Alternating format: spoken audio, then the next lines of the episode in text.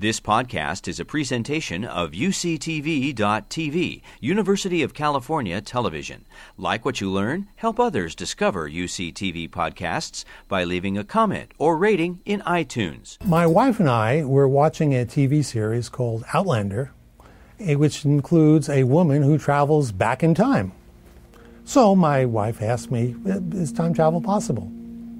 And I said, Well, we don't really know. This flow of time is very mysterious. Why does time progress? That has bothered people from Aristotle to Augustine to Einstein. My theory postulates that space and time are so tightly linked in general relativity that if you create more space, you're creating more time if the expansion of the universe, starting with the Big Bang and now coasting ahead, is constantly creating more space, it must also be creating new time. And the newly created space is the space between the galaxies, and the newly created time is what we call now. Now, new time has just been created. If this theory is right, then we need a possible real test where we are creating new space just as I was finishing the book, along came LIGO.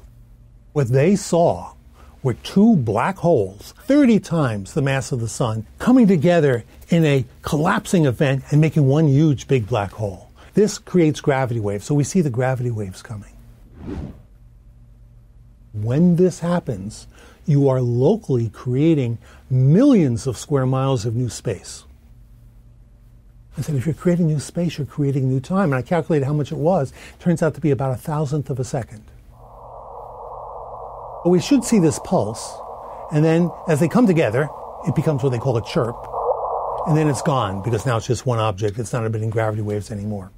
But if we look at the timing and then the chirp, the chirp should be delayed by about a thousandth of a second because new time is being created when these two black holes get together.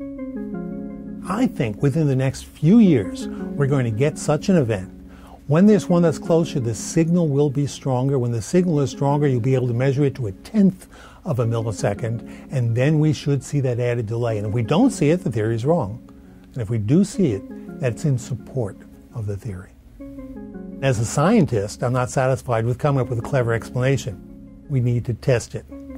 The thing that'll really gratify me is if the LIGO event shows that the time the prediction that we make turns out to be true, then I'll go, wow. I, am looking forward to getting a phone call from them saying either, uh, gee, Rich, your, uh, your theory is wrong, sorry, or congratulations, you've just explained the flow of time.